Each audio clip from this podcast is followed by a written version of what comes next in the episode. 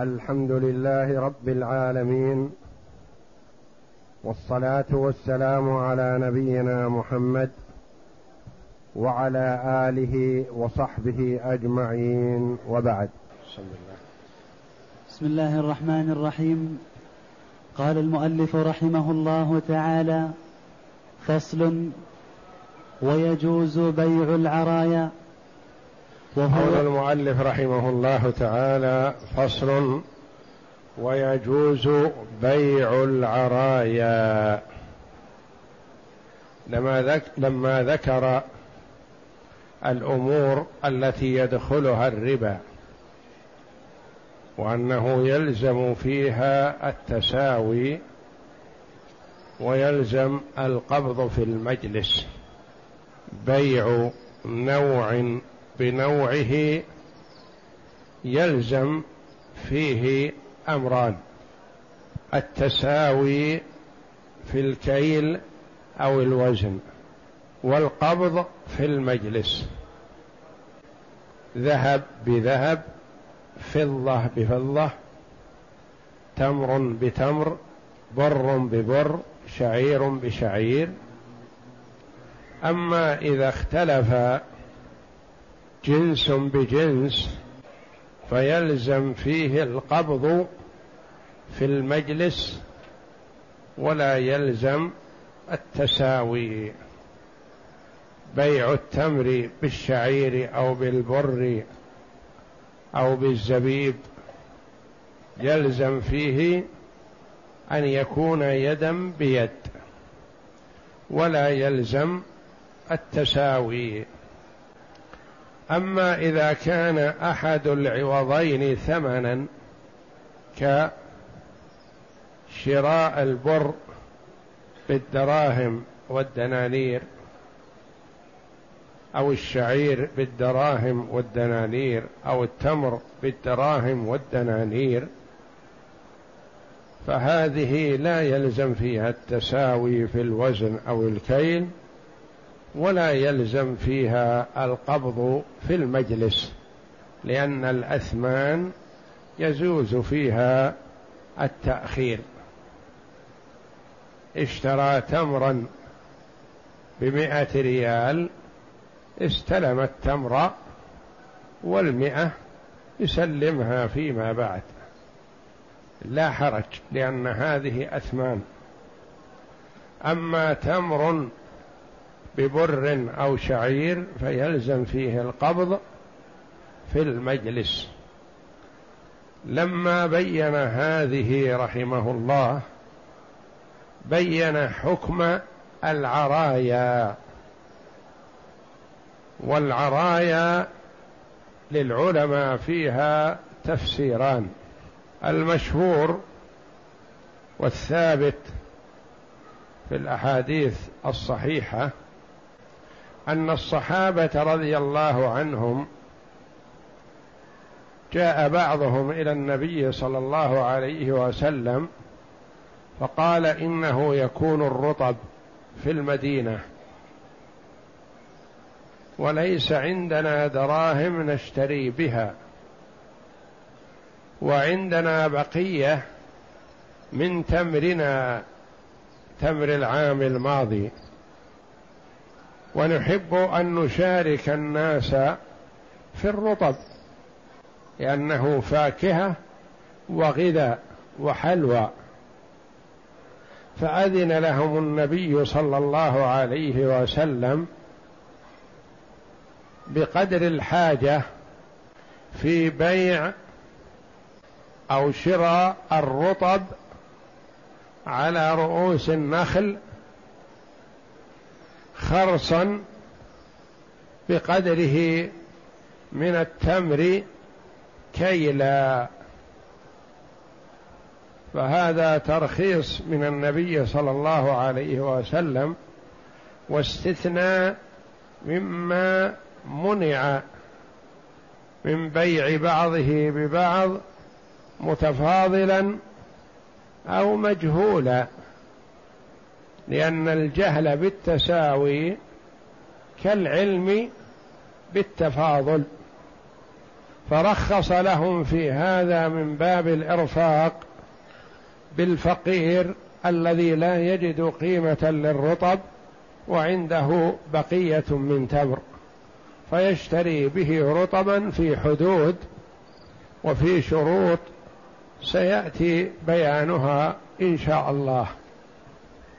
القول الآخر في العرايا أن الرجل صاحب البستان يعطي الفقير أو غيره نخلات في وقت الرطب فيتأذى صاحب البستان من تردد هذا الذي أعطاه شيئا من النخل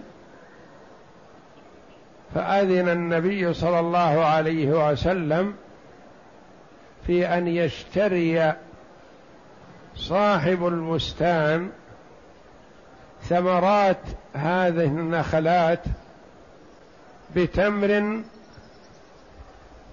كيلا بعد خرص الثمرة التي على النخل. وعلى كلا التفسيرين هي من باب الإرفاق. فالتفسير الأول إرفاق بالفقير والتفسير الثاني إرفاق بصاحب البستان صاحب النخل. والكل جائز سواء هذا أو هذا لأن لصاحب البستان أن يشتري الثمرة التي على النخل إذا تضرر من دخول من أعطاه الثمرة. نعم. وهو بيع الرطب على رؤوس النخل خرصا بالتمر على وجه الأرض كيلا هذا هو المشهور وهو التفسير الأول الذي ذكرته. بيع الرطب على رؤوس النخل. خرصا لأن على رؤوس النخل ما يمكن أن يعلم قدره بالتحديد. كيلا وإنما يقال هذا هذا في حدود خمسين صاع أو مئة صاع. وهكذا لأن التمر معياره الكيل. فيقدر بالآصع وهو على رؤوس النخل بخلاف ما كان على الأرض التمر فلا بد أن يكال كيلا. بيع الرطب على رؤوس النخل خرصا اللي على رؤوس النخل يخرص. بالتمر على وجه الأرض كيلا بالتمر الجاهز الذي على وجه الأرض في أوانيه يكال كيلا نعم. لما روى أبو هريرة أن النبي صلى الله عليه وسلم رخص في العرية في خمسة أوسق أو دون خمسة أوسق متفق عليه. لما روى أبو هريرة رضي الله عنه أن النبي صلى الله عليه وسلم رخص في العرية في خمسة أوسق أو دون خمسة أوسق متفق عليه. شك من الراوي هل رخص النبي في خمسة أوسق أو قال فيما دون خمسة أوسق. ولهذا بعض العلماء رخص في العرية أن تكون أن تصل إلى خمسة أوسق وبعضهم قال لا بد أن تنقص لأن النبي صلى الله عليه وسلم الثابت أنه قال دون خمسة أوسق وما كان إلى خمسة أوسق فهو مشكوك فيه. فننقص من الخمسة الأوسق ولو شيئا يسيرا. والخمسة الأوسق ثلاثمائة صاع. وذلك أن الوسق ستون صاعا وخمسة في ستة بثلاثين. ثلاثمائة صاع هذه العرية. يعني بقدر ما يأكله صاحب البيت وعائلته خلال وقت الخريف. فلا يزيد عن هذا فيدخل في المنع لأن الأصل منع بيع الرطب بالتمر لأنه لا يعلم التساوي وخاصة إذا كان الرطب على رؤوس النخل. فهو ممنوع. وإنما تباع الرطب بالدراهم والدنانير ويشتري بها من أراد تمرا أو العكس أو يبيع الرط التمر بالدراهم والدنانير ويشتري إذا أراد رطبا. لكن النبي صلى الله عليه وسلم رخص بهذا لفقراء الصحابة من باب الإرفاق فحددها بهذا المقدار بقدر الحاجة. ولا يجوز للفقير أن يشتري من هذا خمسة أوسق وهذا خمسة أوسق لا. الفقير له خمسة أوسق في وقت الخريف فقط ما يزيد عنها. نعم. وإنما يجوز بشروط خمسة. يجوز بيع العرايا لأنها مستثنات من الربويات فتقيد بالشروط الخمسة الواردة في الحديث. نعم. أحدها أن يكون دون خمسة أوسق. أحد الشروط أن يكون دون خمسة أوسق. لما؟ لأن الحديث ورد خمسة أوسق أو دون خمسة أوسق. فعندنا شيء متيقن وعندنا مقدار مشكوك فيه. ما هو المشكوك فيه؟ خمسة أوسق. والمتيقن دون خمسة أوسق. فنقتصر على المتيقن ولا نتجاوزه إلى المشكوك فيه. لأن من اشترى أو باع دون خمسة أوسق ما خرج عن الحديث. ومن اشترى أو باع خمسة أوسق فيحتمل أنه خرج عن الحديث لأن الحديث خمسة أوسق أو دون خمسة أوسق. فإذا كان الصواب دون خمسة أوسق يكون الذي اشترى خمسة أوسق تجاوز. فلذا قالوا الشرط الأول أن تكون فيما دون خمسة أوسق. والخمسة الأوسق كما عرفنا ثلاثمائة صاع لو اشترى مثلا ثلاثمائة مئتان وتسعون أو مئتان وتسعة وتسعون صاعا صح. المهم أن تقصر عن خمسة أوسق نعم. وعنه يجوز في الخمسة؟ وعنه رواية عن الإمام أحمد رحمه الله أنه يجوز في الخمسة ما دام وردت في الحديث. نعم. لأن الرخصة ثبتت في العرية. ثم نهي عما زاد على الخمسة وشك الراوي في الخمسة فردت إلى أصل الرخصة. يعني يكون مرخص فيها يقول المتيقن المنع فيما زاد. والخمسة مشكوك فيها وهي أصلها رخصة وإرفاق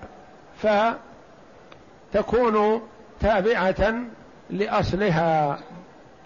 خمسة أوسق تابعة لما رخص فيه فيكون المرخص فيه خمسة أوسق والمذهب؟ وال والمذهب الأول؟ المذهب الأول لأنه أحوط. يعني من اشترى خمسة أوسق يكون محتمل أنه خالف. وإذا اشترى وأخذ دون خمسة أوسق فهو أحوط. يكون متيقن أنه ما تجاوز. نعم. لأن الأصل تحريم بيع الرطب بالتمر.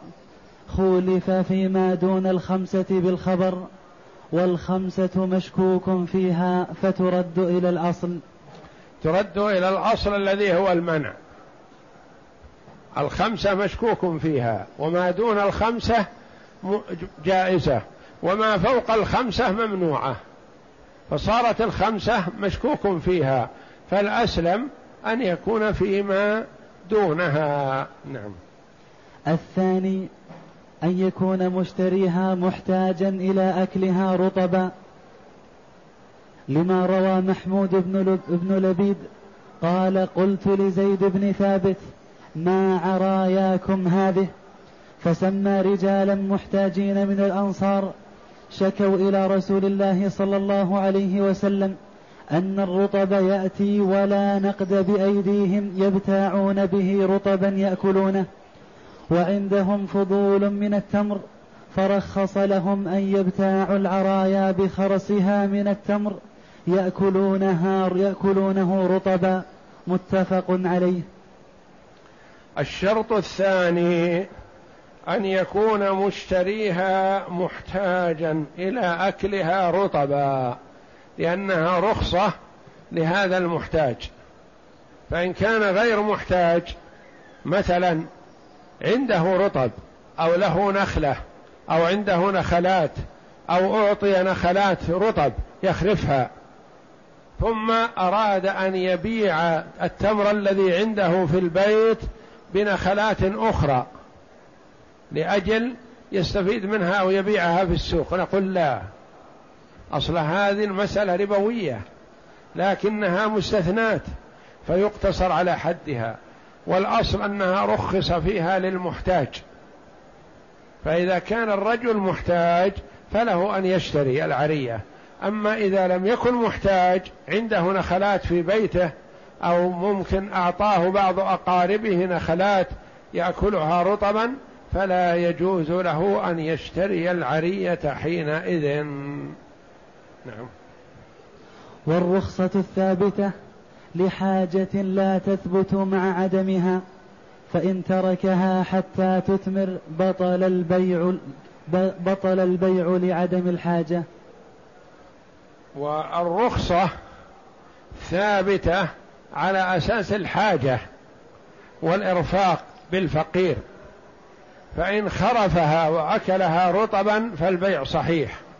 وإن تركها حتى تمرت وصارت تمرا مثل التمر الذي هو دفع فيبطل البيع حينئذ لأنه يكون بيع تمر بتمر لا يعلم تساويهما. الثالث أن يكون أن, أن لا يكون له نقد يشتري به للخبر. الثالث من الشروط أن لا يكون له نقد يشتري به تمر رطبا للخبر للحديث. يعني فإذا كان الرجل مثلا عنده نقد وعنده رط... تمر ويريد أن يشتري بهذا التمر رطبا على رؤوس النخل نقول لا يا أخي قف. هذه رخصة مستثنات من الربويات ليست لك ولأمثالك وإنما هي مستثنات للفقير. أما أنت فعندك دراهم اشتر بها رطبا وكل مع الناس ولا تشتري رطبا بتمر. إنما هذه رخصة محددة. نعم. الرابع أن يشتريها بخرصها للخبر ولأن رسول الله صلى الله عليه وسلم رخص في العرايا أن تباع بخرصها كيلا متفق عليه. الرابع من الشروط أن يشتريها بخرصها. لابد يكون فيه على قدرها خرصها. أقول مثلا هذه النخلة كم تخرص؟ تخرص مثلا مئة صاع. تعطيه مئة صاع. ولا تقول هذه النخلة مثلا مئة وخمسين صاع عطنا مئة صاع ويكفينا. لا. هذا يكون ربا.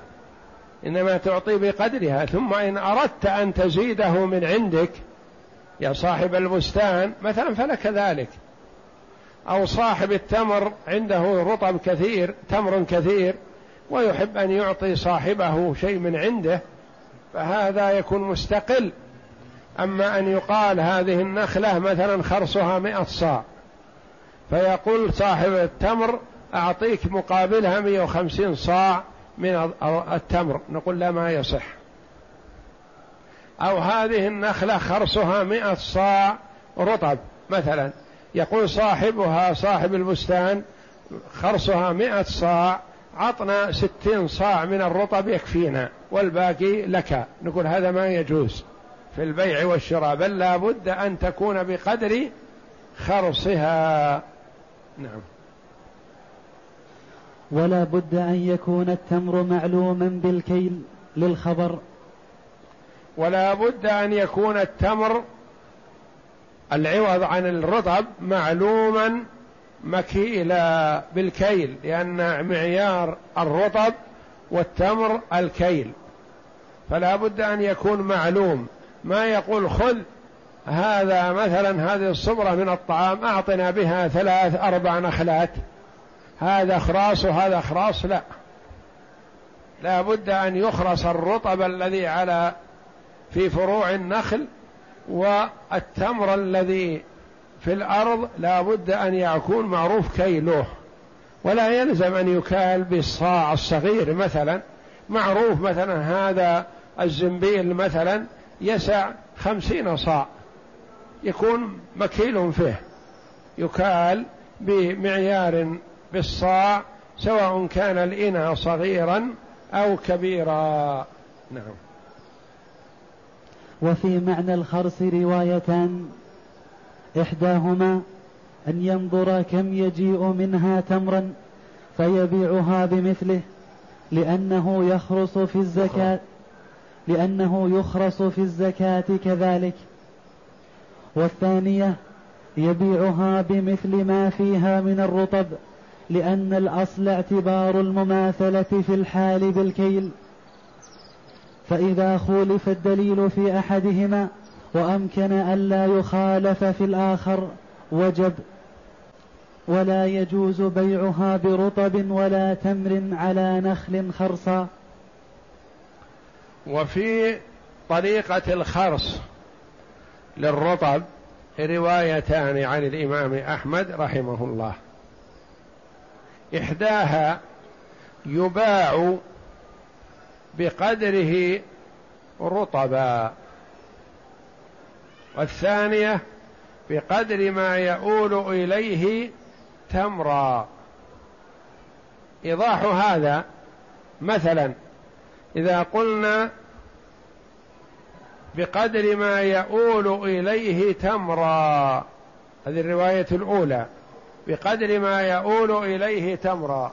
هذه النخلة مثلا جاء الخالص ورفع رأسه ونظر وقال هذه الآن مئة صاع. نقول هل إذا تمرت ونشفت تكون كذلك أم تنقص؟ يقول لا تنقص بطبيعة الحال. الآن مئة صاع لكن إذا ذبلت ونشفت تكون سبعين صاع. يدفع الفقير الذي سيأخذ النخلة. سبعين صاعا بحسب ما تؤول إليه هذه النخلة أو يدفع مئة صاع بحسب ما هي عليه الآن. روايتان عن الإمام أحمد. الرواية الأولى يدفع سبعين صاع بحسب ما تؤول إليه. لأنه عبارة أبدل تمرا بتمر. يعني هو الآن رطب مئة صاع لكن صافيه قليل. يصفي منه سبعين مثلا فهو يدفع سبعين. الرواية الثانية تقول لا يدفع بحسب ما هو الحال. هذا مثلا مئة صاع يدفع مقابله مئة صاع ولا علينا مما يؤول إليه. لأن هذا لن ينتظر فيه ما يؤول إليه سيؤكل الآن. فهو يدفع صاع بصاع صاع رطب بصاع تمر.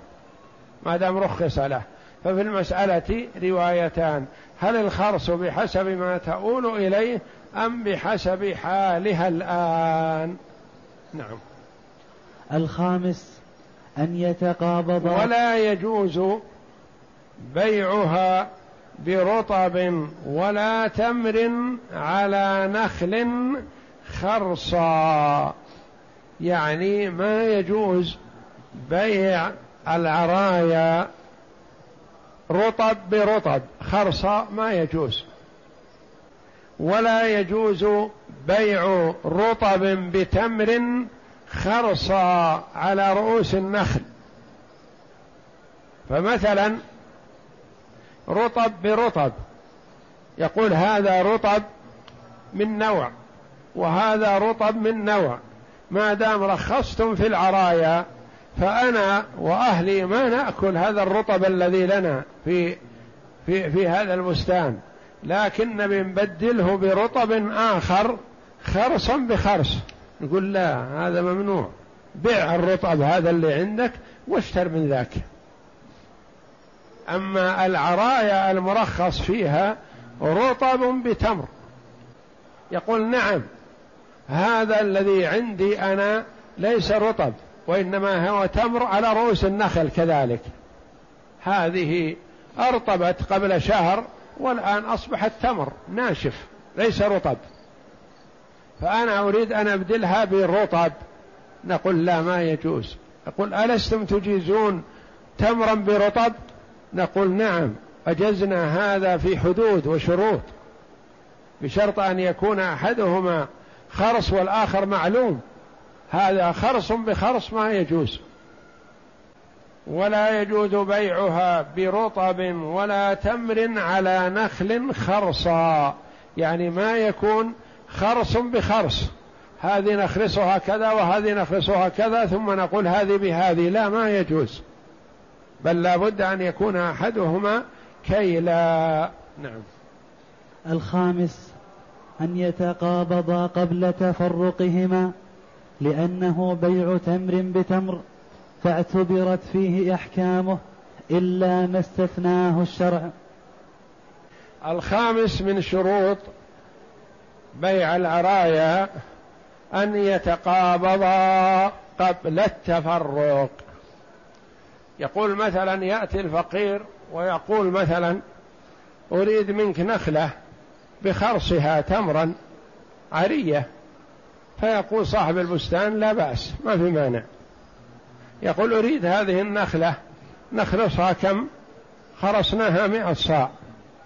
يقول إن شاء الله غدا أو بعد غد أحضر لك مئة صاع من الرطب من التمر. هل يجوز؟ لا. نقول لا بد أن يكون يدا بيد. ويرخص في هذا بأنه يقبض التمر في البيت ثم يذهب به إلى البستان ويسلمه النخلة. أو يسلمه النخلة في البستان ثم يذهب معه إلى البيت ويقبض الرطة التمر. يعني يكون بمقدار يستلم ويسلم في طريق. يستلم هذا أول ثم يسلم الثاني وهكذا هذا لا بأس.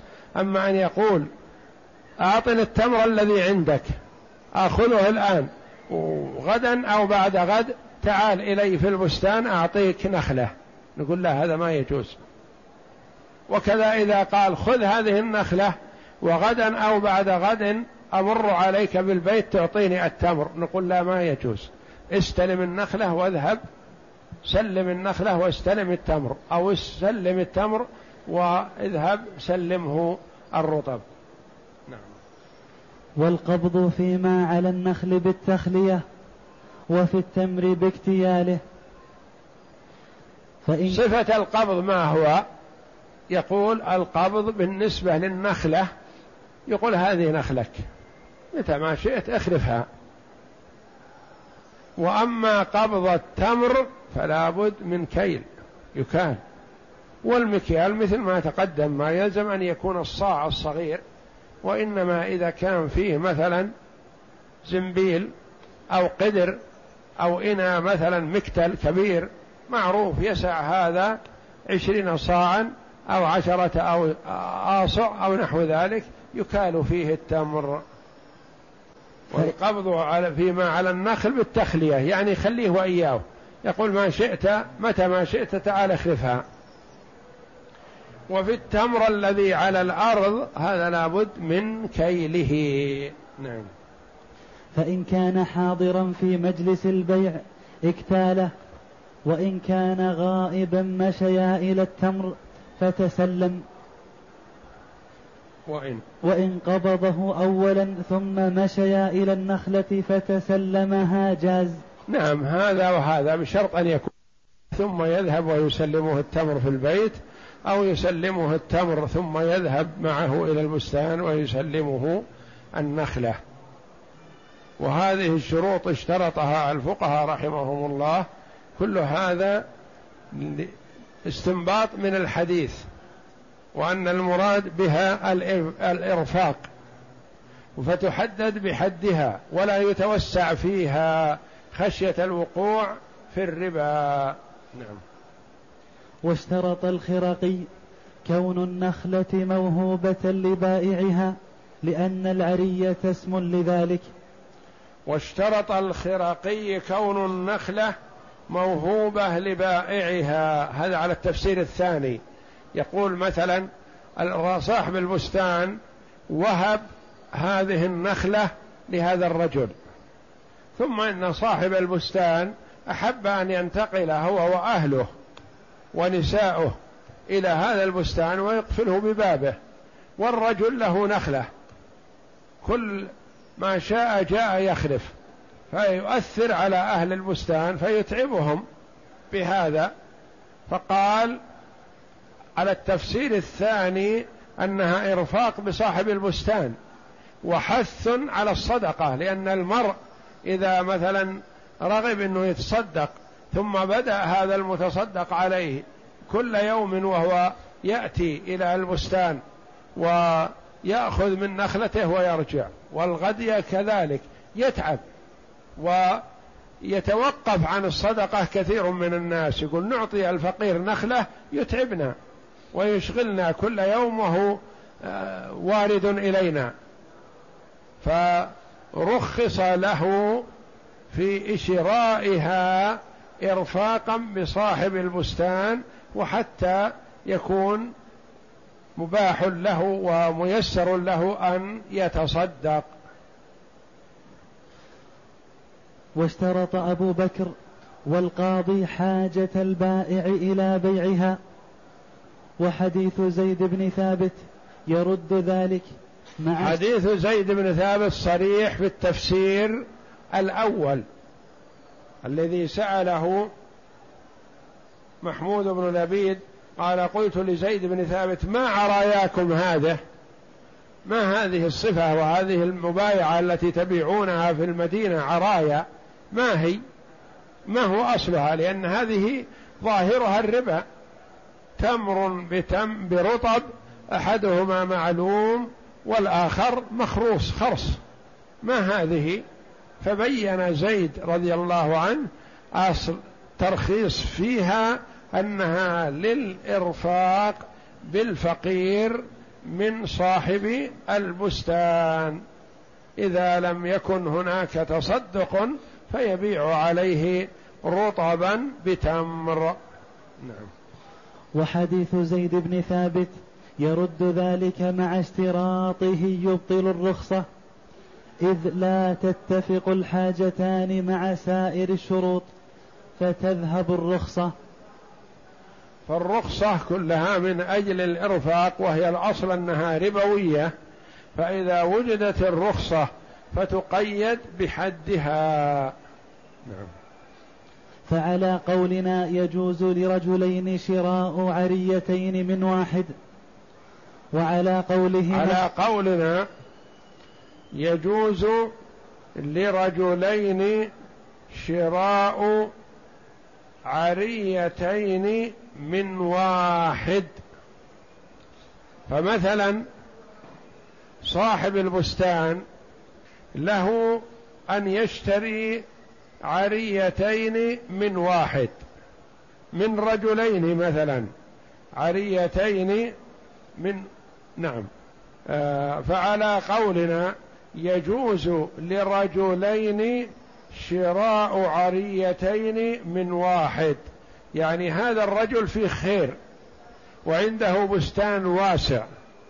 جاءها الفقير قال أريد عرية. قال نعم. أعطنا مئة صاع من التمر ونعطيك هذه النخلة لأنها مقدرة بمئة صاع. مثلا أعطاه جاءه آخر. قال له أنا أريد تمر. قال عطنا مئة صاع ونعطيك نخلة. قال لا أنا ما يكفيني مئة صاع. أنا عندي عائلة كثيرة. وأنا أريد ثلاثمائة صاع. أريد ثلاثمائة صاع تعطين أو ثلاثمائة صاع إلا صاع أو صاعين. حتى لا نقع في الحرام أو المشتبه فيه. فله أن يبيع عليه لأن قصد صاحب البستان الإرفاق لا التكسب وهذولا فقراء يريد هذا 150 صاع وهذا 200 صاع وهذا 300 صاع إلا قليل فيعطي مجموعة لأنه محسن. وما على المحسنين من سبيل وما أراد التجارة ولا الربح وإنما أراد الإرفاق. فعلى تفسيرنا يقول المؤلف رحمه الله فعلى قولنا يجوز لرجلين شراء عريتين من واحد الذي هو صاحب البستان. يعني يشتري منه اثنان كل واحد يشتري منه مئتين صاع مثلا. لا بأس.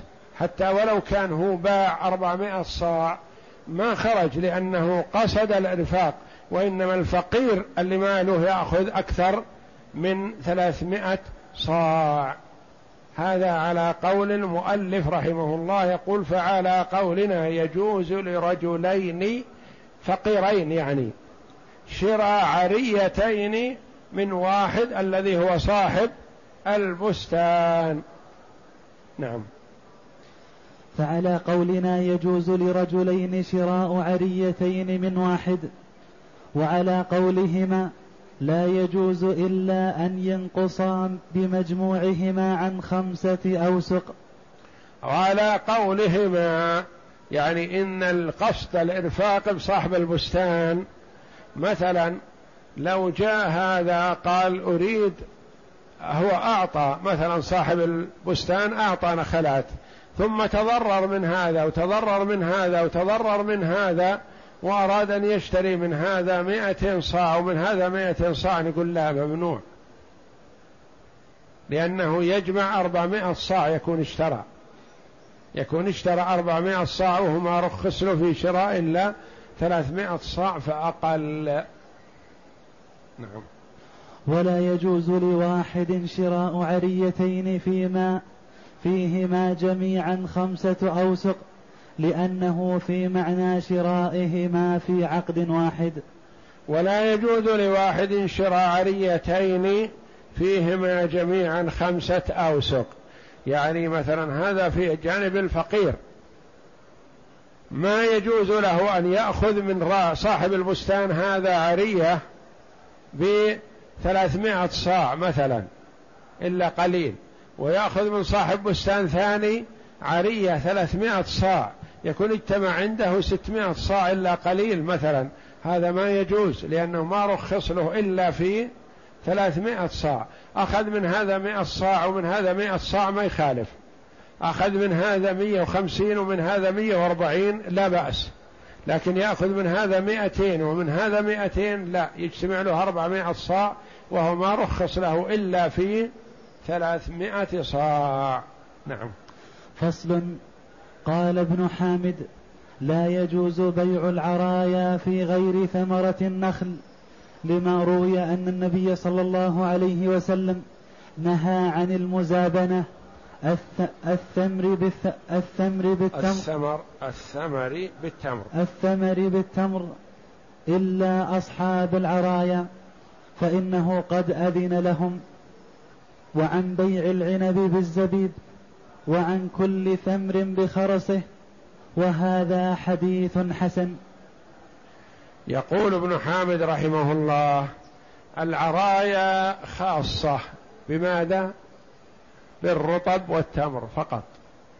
يأتي مثلا صاحب الزبيب يقول أنا عندي زبيب كثير وأرغب في أن آخذ عريه عنب.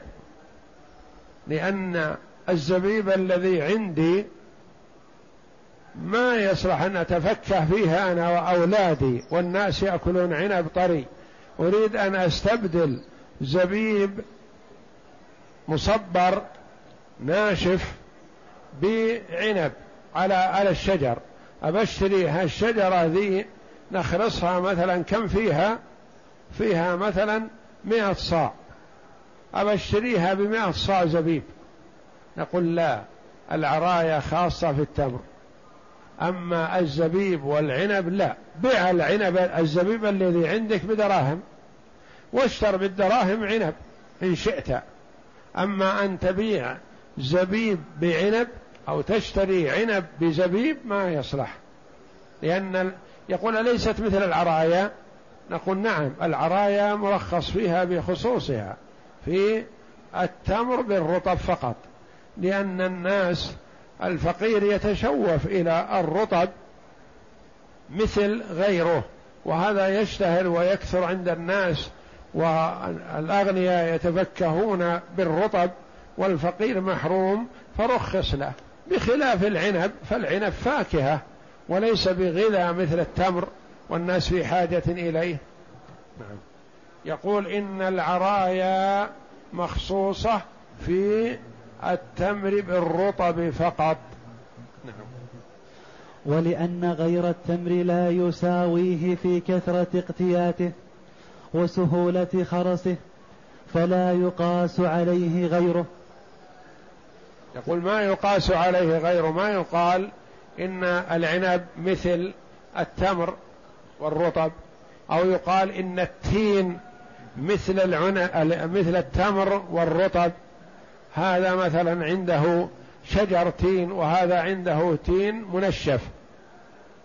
فيبدل تين بتين تين مثلا ناشف بتين على رؤوس الشجر خرصة نقول لا هذه مخصوصة في التمر والرطب لحاجة الناس ولشهرته ولكون الناس يريدونه بخلاف التين والعنب والزبيب وغيرها هذه قد لا يحتاج إليها ولا يراها ضرورية إلا الأغنياء والغني يشتري بدراهمه ولا يبيع صنفا بصنف يدخله الربا. نعم. وقال القاضي يجوز في جميع الثمار لأن حاجة الناس إلى رطبها كحاجتهم إلى الرطب.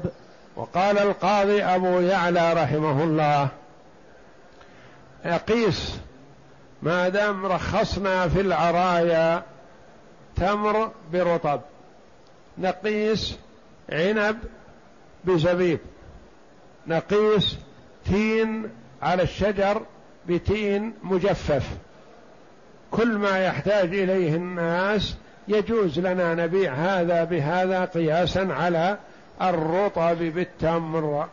نعم. ويحتمل الجواز في التمر والعنب خاصة لتساويهما في وجوب الزكاة فيما ورد الشرع بخرصهما وكونهما مقتاتين دون غيرهما. يقول يحتمل يعني قول القاضي أبو يعلى رحمه الله أن أقول لو قصره على التمر والرطب والزبيب والعنب معقول. ممكن يقال الزبيب والعنب يقاسان على الرطب والتمر. أما ما عداهما من الأشياء المخزنة فلا. والله أعلم. وصلى الله وسلم وبارك على عبد ورسول نبينا محمد وعلى آله وصحبه أجمعين.